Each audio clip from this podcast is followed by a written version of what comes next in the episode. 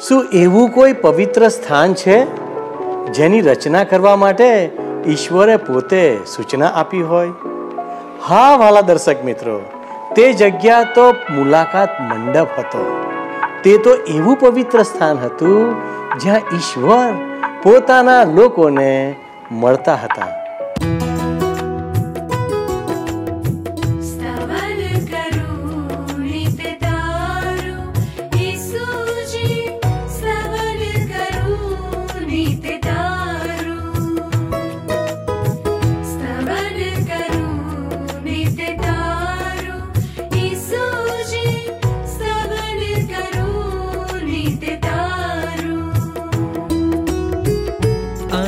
सवारे साध सुनीतौ। सर्वे शाध सुनि महिमाकप्रभु तार। महिमाकू प्रभु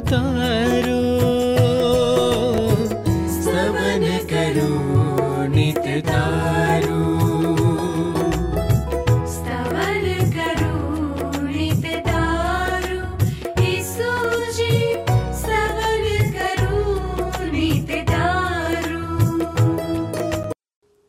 નમસ્કાર મિત્રો. આ સમયે તમે સ્તવન કાર્યક્રમ નિહાળી રહ્યા છો અને આ સમયે આ શ્રેણીબદ્ધ બાઇબલ અભ્યાસ કાર્યક્રમમાં હું આપનો આવકાર કરું છું. વાલા મિત્રો, પવિત્ર ગ્રંથ બાઇબલ ઈશ્વરનું વચન છે.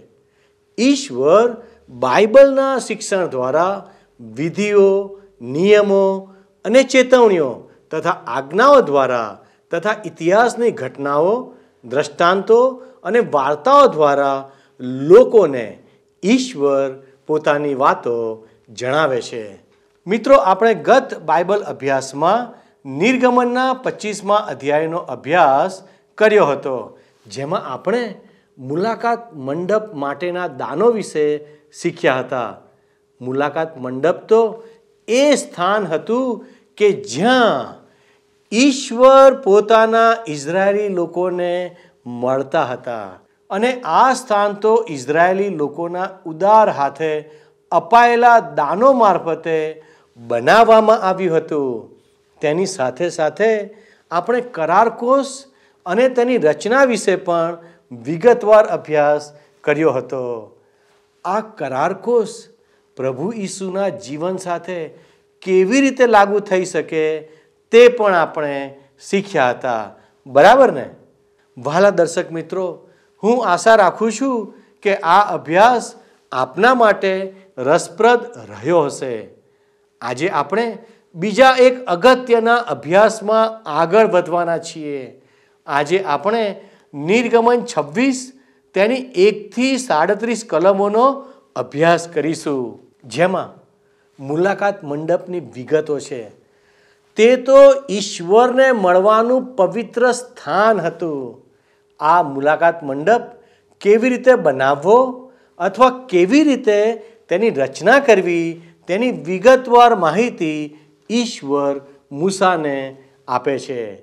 જેમ કે મુલાકાત મંડપના પડદા કેવા કાપડના હોવા જોઈએ. મુલાકાત મંડપના પડદા કેવા રંગના હોવા જોઈએ. મુલાકાત મંડપનું માપ કેટલું હોવું જોઈએ? મુલાકાત મંડપ માટે કયા પ્રકારના ચામડાનો ઉપયોગ કરવો? મુલાકાત મંડપ માટેના પાટિયા કેવા બનાવવા વગેરે વગેરે બાબતો? વાલા દર્શક મિત્રો, આજે આ બધી જ બાબતોનો આપણે ઝીણવટપૂર્વક અભ્યાસ કરીશું. તે સાથે પ્રભુ ઈસુના જીવન સાથે આ મુલાકાત મંડપની રચના કેવી રીતે લાગુ પડે છે તેનો પણ અભ્યાસ કરીશું. વાલા દર્શક મિત્રો, જો આજનો અમારો આ કાર્યક્રમ આપને ગમી રહ્યો છે, તો આપ અમને એક મિસ કોલ કરશો. વારું મિત્રો, આવો. પ્રાર્થનાપૂર્વક આ અભ્યાસમાં આગળ વધીએ.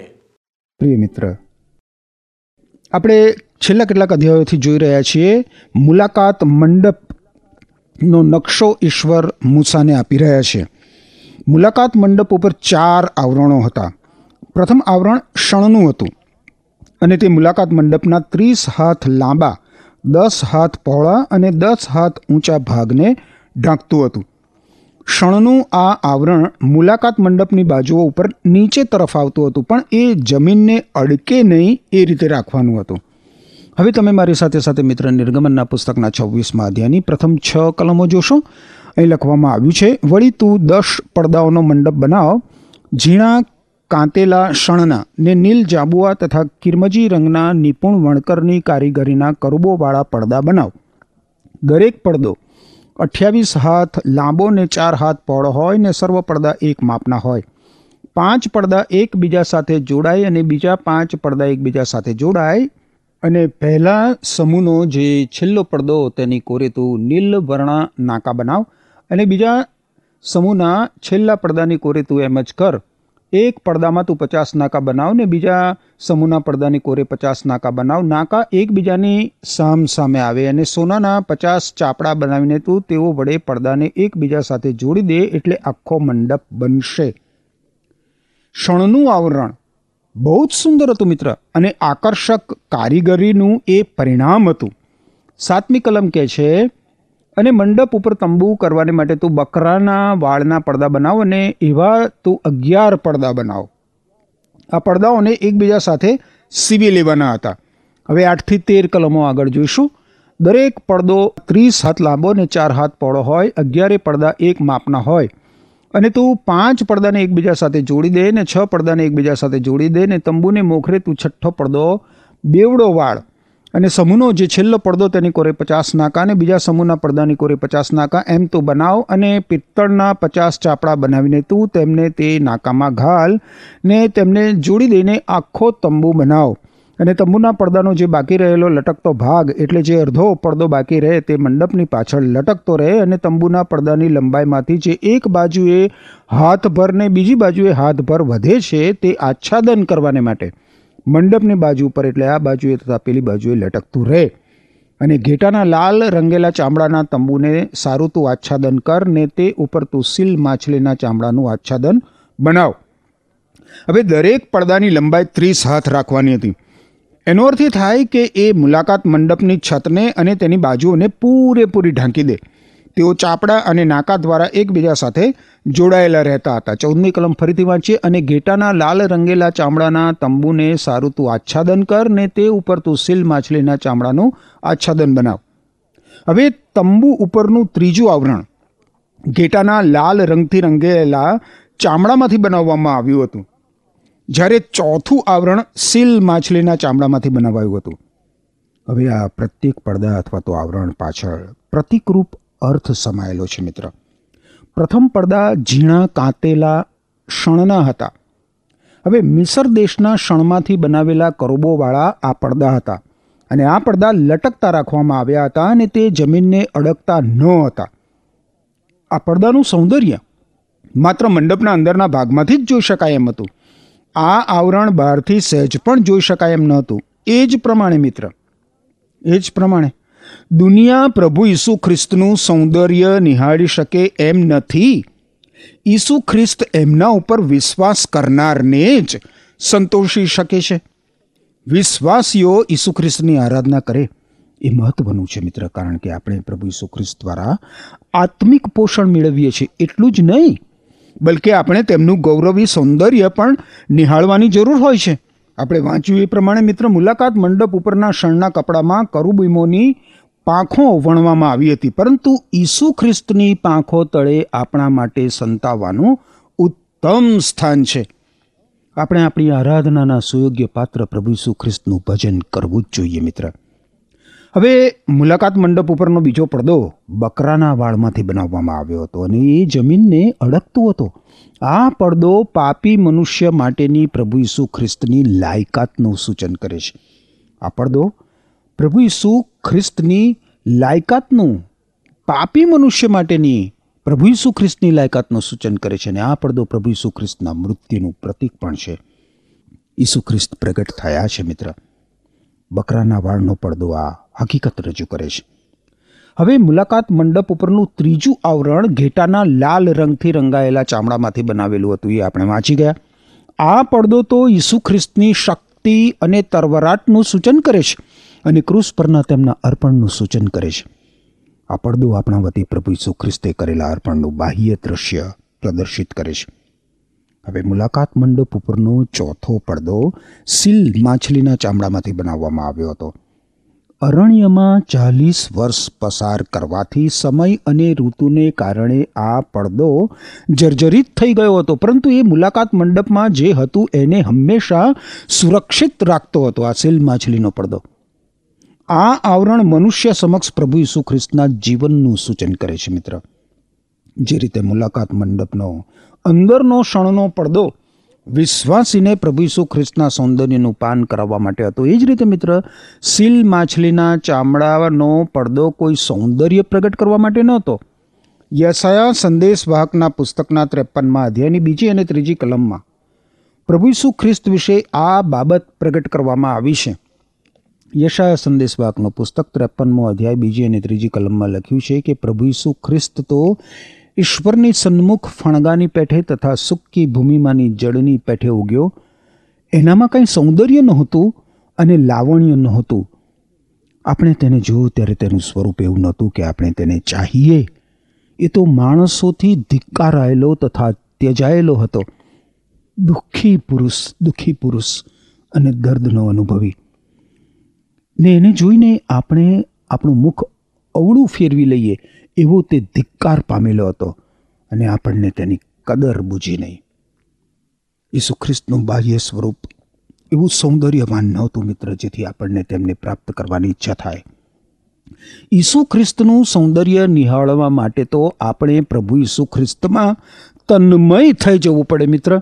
ઈસુ ખ્રિસ્તના આંતરિક વ્યક્તિત્વમાં આપણે નજર કરવી પડે. વિશ્વાસી પ્રભુ ઈસુ ખ્રિસ્તમાં જે જુએ છે એ દુનિયા જોતી નથી રાખો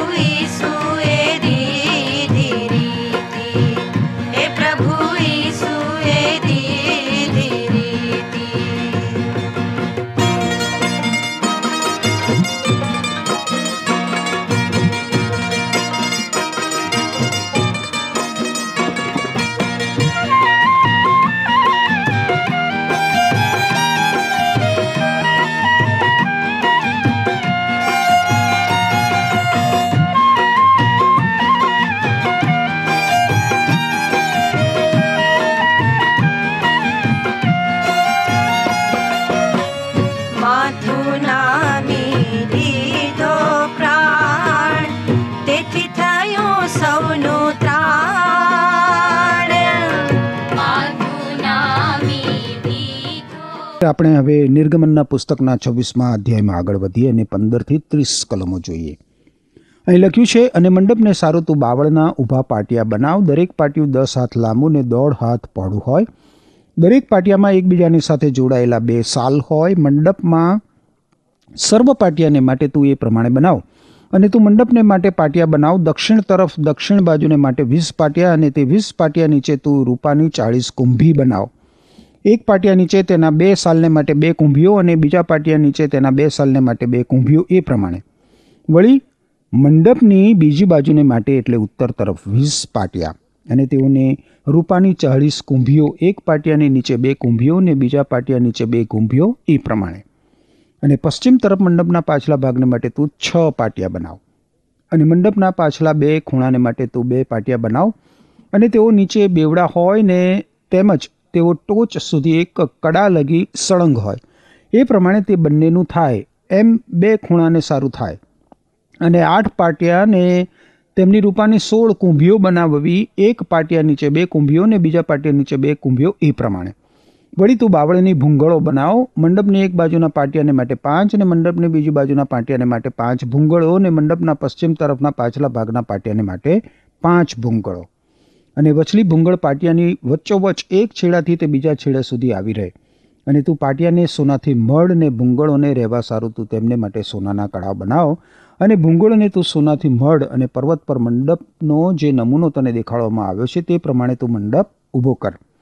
ઈશ્વર મૂસાની સાથે વાત કરતા આ પ્રમાણે સૂચના આપે છે મિત્ર. મંડપ માટેના પાટિયા મજબૂત બાવળના લાકડામાંથી બનાવવામાં આવ્યા હતા. આ પાટિયા વ્યવહારુ રીતે તૂટી ફૂટી ના જાય એવા હતા. આ પાટિયાને સોનાથી મળવામાં આવ્યા હતા. મુલાકાત મંડપની દરેક બાજુ પર વીસ પાટિયા હતા અને તેની પાછળના ભાગમાં દસ પાટિયા હતા. દરેક પાટિયું એકબીજાની ઉપર રહે એ રીતે લગાડેલું હતું. હવે આ પાટિયા મૂળ મુલાકાત મંડપ બનાવતા હતા. પાટિયામાં કડા હતા, જેમાંથી પસાર થનાર સળિયા એકબીજાને જોડતા હતા. મુલાકાત મંડપની પ્રત્યેક ચીજ મિત્ર કાં તો પ્રભુ ઈસુ ખ્રિસ્તના વ્યક્તિત્વ અથવા તો ઈસુ ખ્રિસ્તના કાર્યનું નિરૂપણ કરે છે. દરેક આવરણ, દરેક દોરડું, દરેક ફર્નિચર મુક્તિદાતા પ્રભુ ઈસુ ખ્રિસ્તના કોઈને કોઈ પાસાને સ્પર્શે છે. જે રીતે મુલાકાત મંડપને સળિયા ઊભો રાખતા હતા, એ જ રીતે મિત્ર, ઈશ્વર પવિત્ર આત્મા આજે સાચા વિશ્વાસીઓને એકબીજાની સાથે જોડાયેલા રાખે છે. વિશ્વાસીઓને પવિત્ર આત્માએ એકબીજાની સાથે જોડાયેલા રાખવા પડે છે. હકીકતમાં તો વિશ્વાસીઓને કહેવામાં આવ્યું છે કે તેઓ પવિત્ર આત્માની એકતામાં શાંતિના બંધનમાં રહે. હવે મુલાકાત મંડપને ઢાંકનાર દરેક પડદાનો રંગ જુદો હતો અને દરેકની વિશિષ્ટ લાક્ષણિકતા હતી. એમાં સ્વર્ગીય આસમાની રંગ હતો, એમાં લાલ રંગ પણ હતો, જે પ્રભુ ઈસુ ખ્રિસ્તના રક્તનું સૂચન કરે છે. એમાં જાંબુડા તેમજ કિરમજ રંગના પડદા પણ હતા, જે રાજવી લક્ષણ રજૂ કરે છે. જાંબુડો અને કિરમચ રંગ દર્શાવે છે કે સ્વર્ગ પૃથ્વીને સ્પર્શે છે અને તે પ્રભુ ઈસુ ખ્રિસ્તના મનુષ્યત્વને દર્શાવે છે, મિત્ર. જાંબુડો રંગ પ્રભુ ઈસુ ખ્રિસ્તને યહૂદીઓના રાજા તરીકે પ્રસ્તુત કરે છે. મુલાકાત મંડપના પાટિયા, ભૂંગળો, કડા વગેરે સોનાથી મળવામાં આવ્યા હતા, જે પ્રભુ ઈસુ ખ્રિસ્તના દેવત્વ તરફ અંગુલી નિર્દેશ કરે છે. વારું મિત્ર આપણે હવે આગળ વધીશું અને નિર્ગમનના પુસ્તકના છવ્વીસમાં અધ્યાયની એકત્રીસથી પાંત્રીસ કલમો જોઈએ. અહીં લખવામાં આવ્યું છે, વળી તું નીલ તથા જાબુઆ તથા કિરમજ રંગનો તથા ઝીણા કાતેલા શણનો પડદો બનાવ. તેને નિપુણ વણકરની કારીગરીના કરુબોવાળો બનાવવો અને તું તેને સોનાથી મળેલા બાવળના ચાર થાંભલા પર ટાંગ તેઓના આંકડા સોનાના અને તેઓની કુંભીઓ રૂપાની હોય. અને તું ચાપડા નીચે પડદો ટાંગ ને સાક્ષ્યકોષને ત્યાં એટલે પડદાની માહીની બાજુએ લાવ અને પડદો તમારે સારું પવિત્ર સ્થાનથી પરમ પવિત્ર સ્થાનને જુદું કરે. અને પરમ પવિત્ર સ્થાનમાં તું સાક્ષ્યકોષ પર દયા સન્મુખ. સાક્ષ્યકોષ એટલે કરારકોષ. અને તું પડદાની બહારની બાજુએ મેજ ને મંડપની દક્ષિણ બાજુએ મેજની સામે દીપ વૃક્ષ રાખ અને ઉત્તર બાજુએ તું મેજ મૂક.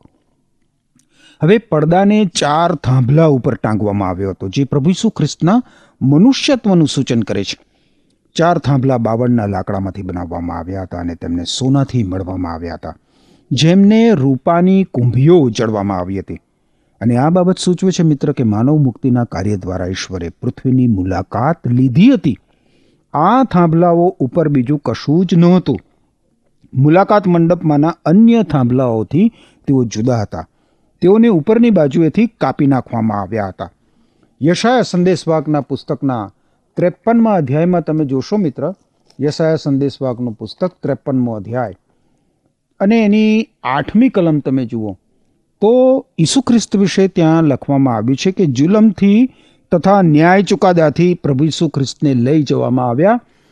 એમની પેઢીના માણસોમાંથી કોણે વિચાર કર્યો કે મારા લોકના અપરાધોને લીધે તેમના પર માર પડ્યો ને તેમને જીવતાઓની ભૂમિ પરથી મારી નાખવામાં આવ્યા? ઈસુ ખ્રિસ્તને જીવતાઓની ભૂમિ ઉપરથી કાપી નાખવામાં આવ્યા હતા, મિત્ર. ઈસુ ખ્રિસ્ત પૃથ્વી ઉપર માત્ર તેત્રીસ વર્ષ જીવ્યા, માત્ર તેત્રીસ વર્ષ. હવે પરમ પવિત્ર સ્થાનમાંના પ્રવેશ દ્વાર આગળ લટકાવેલો પડદો ઝીણા કાંતેલા સણમાંથી બનાવવામાં આવ્યો હતો. આ પડદો પ્રભુ ઈસુ ખ્રિસ્તના મનુષ્યત્વનું સૂચન કરે છે. ઈસુ ખ્રિસ્ત જ્યારે ક્રૂસ ઉપર ચડાયા હતા, ત્યારે તેમણે પોતાના આત્માનો ત્યાગ કર્યો હતો. ઈસુ ખ્રિસ્તના મૃત્યુ સમયે મંદિરનો પડદો ચિરાઈ ગયો હતો અને તેના બે ભાગ થઈ ગયા હતા, જે પ્રભુ ઈસુ ખ્રિસ્તના શરીર અને આત્માનું વિભાજન સૂચવે છે. જ્યારે મંદિરનો પડદો ચિરાઈ ગયો અને તેના બે ભાગ થઈ ગયા, ત્યારે પરમ પવિત્ર ઈશ્વર સમક્ષ જવાનો આપણા માટે માર્ગ ખુલી ગયો મિત્ર. આજે ઈશ્વર સમક્ષ જવાનો એકમાત્ર માર્ગ પ્રભુ ઈસુ ખ્રિસ્ત છે. પરમ પવિત્ર સ્થાનમાં જવાનો અને ઈશ્વર સમીપ જવાનો માત્ર એક જ માર્ગ છે. અનેક માર્ગો નથી. યોહાન અનુસાર શુભ સંદેશના ચૌદમા અધ્યાયની છઠ્ઠી કલમમાં પ્રભુ ઈસુ ખ્રિસ્તે કહ્યું છે કે માર્ગ, સત્ય અને જીવન હું છું. મારા સિવાય ઈશ્વર પિતા પાસે જીવાનો બીજો કોઈ માર્ગ નથી. બાઇબલમાં પ્રથમ જે શુભ સંદેશ છે નવા કરારના વિભાગમાં માથી અનુસાર શુભ સંદેશ એના સત્યાવીસમાં અધ્યાયની પચાસમી અને એકાવનમી કલમમાં લખવામાં આવ્યું છે કે ઈસુએ ફરીથી મોટે ઘાંટે બૂમ પાડી અને પછી મરણ પામ્યા. ત્યાર પછી મંદિરનો પડદો ઉપરથી નીચે સુધી બે ભાગમાં ફાટી ગયો.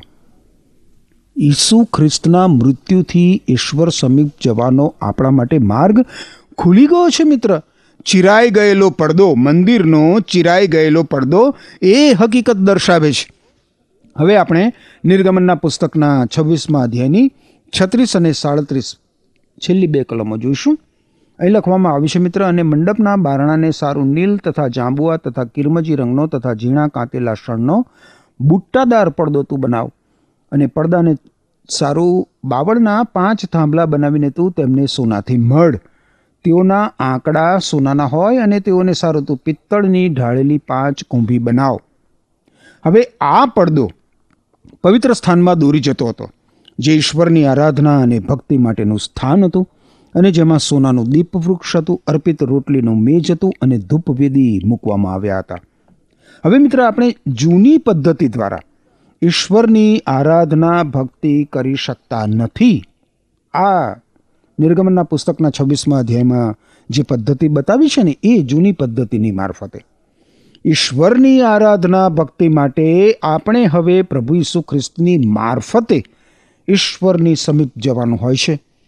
યોહાન અનુસાર શુભ સંદેશના ચૌદમા અધ્યાયની છઠ્ઠી કલમ મેં તમને વાંચી સંભળાવી હતી. એમાં પ્રભુ ઈસુ ખ્રિસ્ત બહુ જ સ્પષ્ટ શબ્દોમાં કહે છે કે, માર્ગ, સત્ય અને જીવન હું છું. મારા સિવાય ઈશ્વર પિતા પાસે જવાનો બીજો કોઈ જ માર્ગ નથી અને એટલે ઈશ્વરની આરાધના ભક્તિ કરવા માટે આપણે હવે પ્રભુ ઈસુ ખ્રિસ્તની મારફતે ઈશ્વર સમીપ જવાનું હોય છે. આપણે આત્માથી અને સચ્ચાઈથી ઈશ્વરની આરાધના ભક્તિ કરવાની હોય છે. યુહાન અનુસાર શુભ સંદેશના ચોથા અધ્યાયની ચોવીસમી કલમમાં પ્રભુ ઈસુ ખ્રિસ્તે બહુ જ સ્પષ્ટ શબ્દોમાં કહ્યું છે. ચોથા અધ્યાયની ચોવીસમી કલમ યોહાન અનુસાર શુભ સંદેશ પ્રભુ ઈસુ ખ્રિસ્તે કહ્યું છે કે ઈશ્વર આત્મ સ્વરૂપ છે. ઈશ્વર આત્મ સ્વરૂપ છે. અને જેવો ઈશ્વરનું ભજન કરે, તેમણે ઈશ્વરનું ભજન ખરા દિલથી અને સચ્ચાઈથી કરવું જોઈએ. મારા હૃદયની મિત્ર તમારા માટે એ જ પ્રાર્થના છે કે તમે પ્રભુ ઈસુ ખ્રિસ્તની મારફતે જીવંત, સત્ય અને એકમાત્ર સર્જનહાર જે છે, એ સનાતન ઈશ્વરની સાથે સીધા સંબંધમાં આવીને આત્માની સચ્ચાઈથી અને હૃદયથી એ જ ઈશ્વરની આરાધના ભક્તિ કરશો. એમ કરવા માટે ઈશ્વર તમને કૃપા આપો. આમેન. વહાલા દર્શક મિત્રો, હું આશા રાખું છું કે આ અભ્યાસ તમે ધ્યાનથી નિહાળ્યો છે.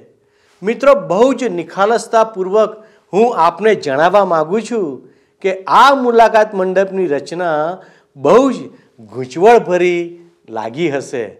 ખરું ને? પણ આપણે યાદ રાખવાની જરૂર છે કે મુલાકાત મંડપની રચના તો ઈશ્વરે આપેલ સૂચનો દ્વારા કરવામાં આવી હતી. થોડીક જ પળોમાં આપણે ઈશ્વરની યોજના જે પ્રભુ ઈસુમાં કેન્દ્રિત થઈ હતી તે વિશે શીખી શક્યા. પ્રભુ ઈસુ તાજ પહેરનાર રત્ન સમાન હતા અને સાથે તેઓ એક પીડિત વ્યક્તિ પણ હતા. તેમણે આપણા માટે પીડા અને વેદના સહન કરી. તેમના શરીર ઉપર માર મારવામાં આવ્યો અને ઉજરડા પાડી દેવામાં આવ્યા. પણ આપણા માટે તો વધારે અગત્યની બાબત એ છે કે તે આપણા તારણહાર છે.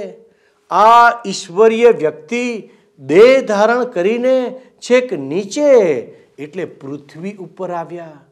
જેમણે કદી પાપ જાણ્યું નહોતું, તેઓ આપણા માટે પાપ રૂપ બન્યા. આ તો આકાશમાંના પિતાની યોજના હતી. પ્રભુ ઈસુ આજ્ઞાધીન પુત્ર તરીકે તેમને નમ્રતાથી આધીન થયા. ખરેખર તો તે પોતે જ ઈશ્વર હતા. વધસ્તંભ ઉપર પ્રદર્શિત થયેલા પ્રેમની કલ્પના કરો. શું તેને જોઈને તમારું હૃદય દ્રવી ઉઠતું નથી?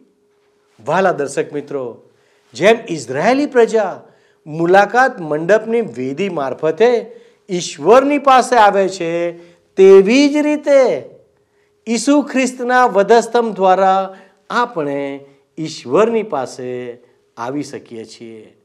શું આજે તમે એ વધસ્તંભની મારફતે પ્રભુ ઈસુની પાસે આવવા તૈયાર છો?